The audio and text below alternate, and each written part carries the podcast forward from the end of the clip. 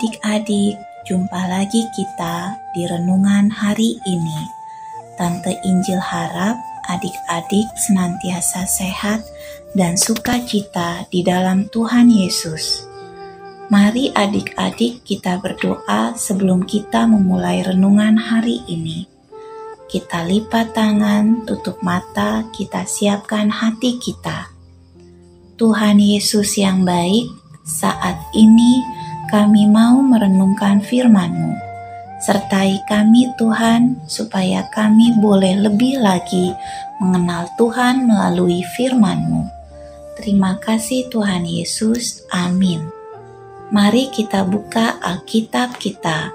Firman Tuhan hari ini diambil dari Roma 3 ayat 21 sampai 26. Roma 3 ayat 21 sampai 26. Tante Injil yang akan baca ya.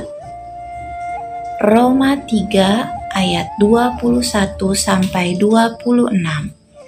Karena semua orang telah berbuat dosa dan telah kehilangan kemuliaan Allah dan oleh kasih karunia telah dibenarkan dengan cuma-cuma karena penebusan dalam Kristus Yesus. Kristus Yesus telah ditentukan Allah menjadi jalan perdamaian karena iman dalam darahnya. Hal ini dibuatnya untuk menunjukkan keadilannya karena ia telah membiarkan dosa-dosa yang telah terjadi dahulu pada masa kesabarannya. Maksudnya ialah untuk menunjukkan keadilannya pada masa ini supaya nyata bahwa ia benar dan juga membenarkan orang yang percaya kepada Yesus. Demikian pembacaan firman Tuhan.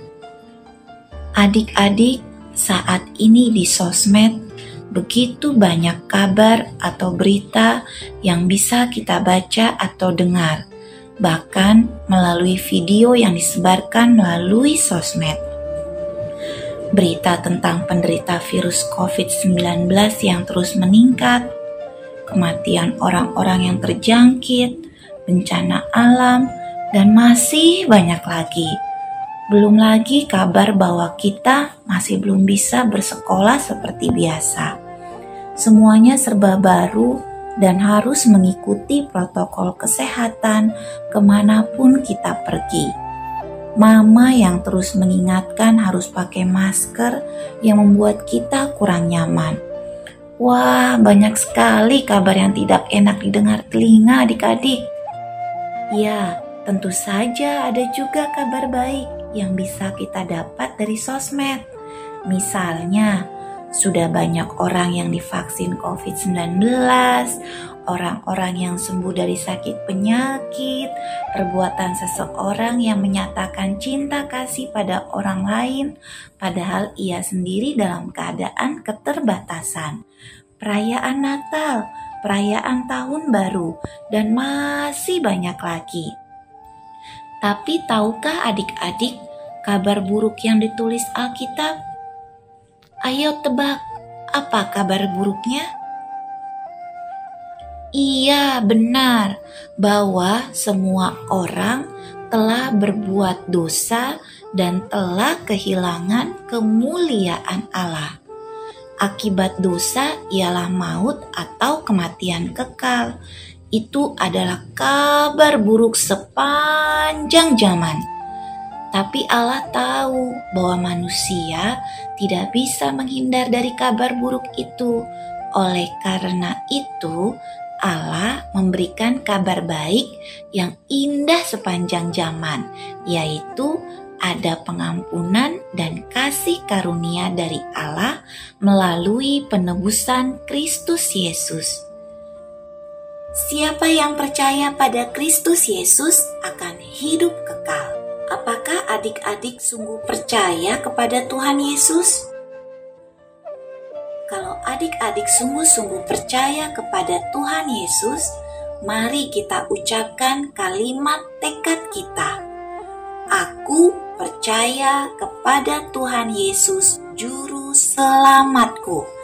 Sekali lagi adik-adik, aku percaya kepada Tuhan Yesus, Juru Selamatku.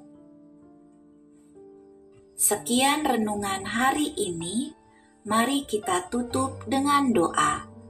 Bapa di surga, kami adalah orang berdosa. Kami seharusnya dihukum, tapi Engkau sungguh baik. Engkau memberikan kabar baik buat kami. Yesus Kristus, anakmu yang tunggal, telah mengampuni dan menebus kami.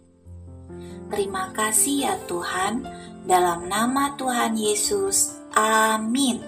Sampai jumpa adik-adik. Jangan lupa tetap pro kesehatan ya. Bye-bye adik-adik. Tuhan Yesus memberkati.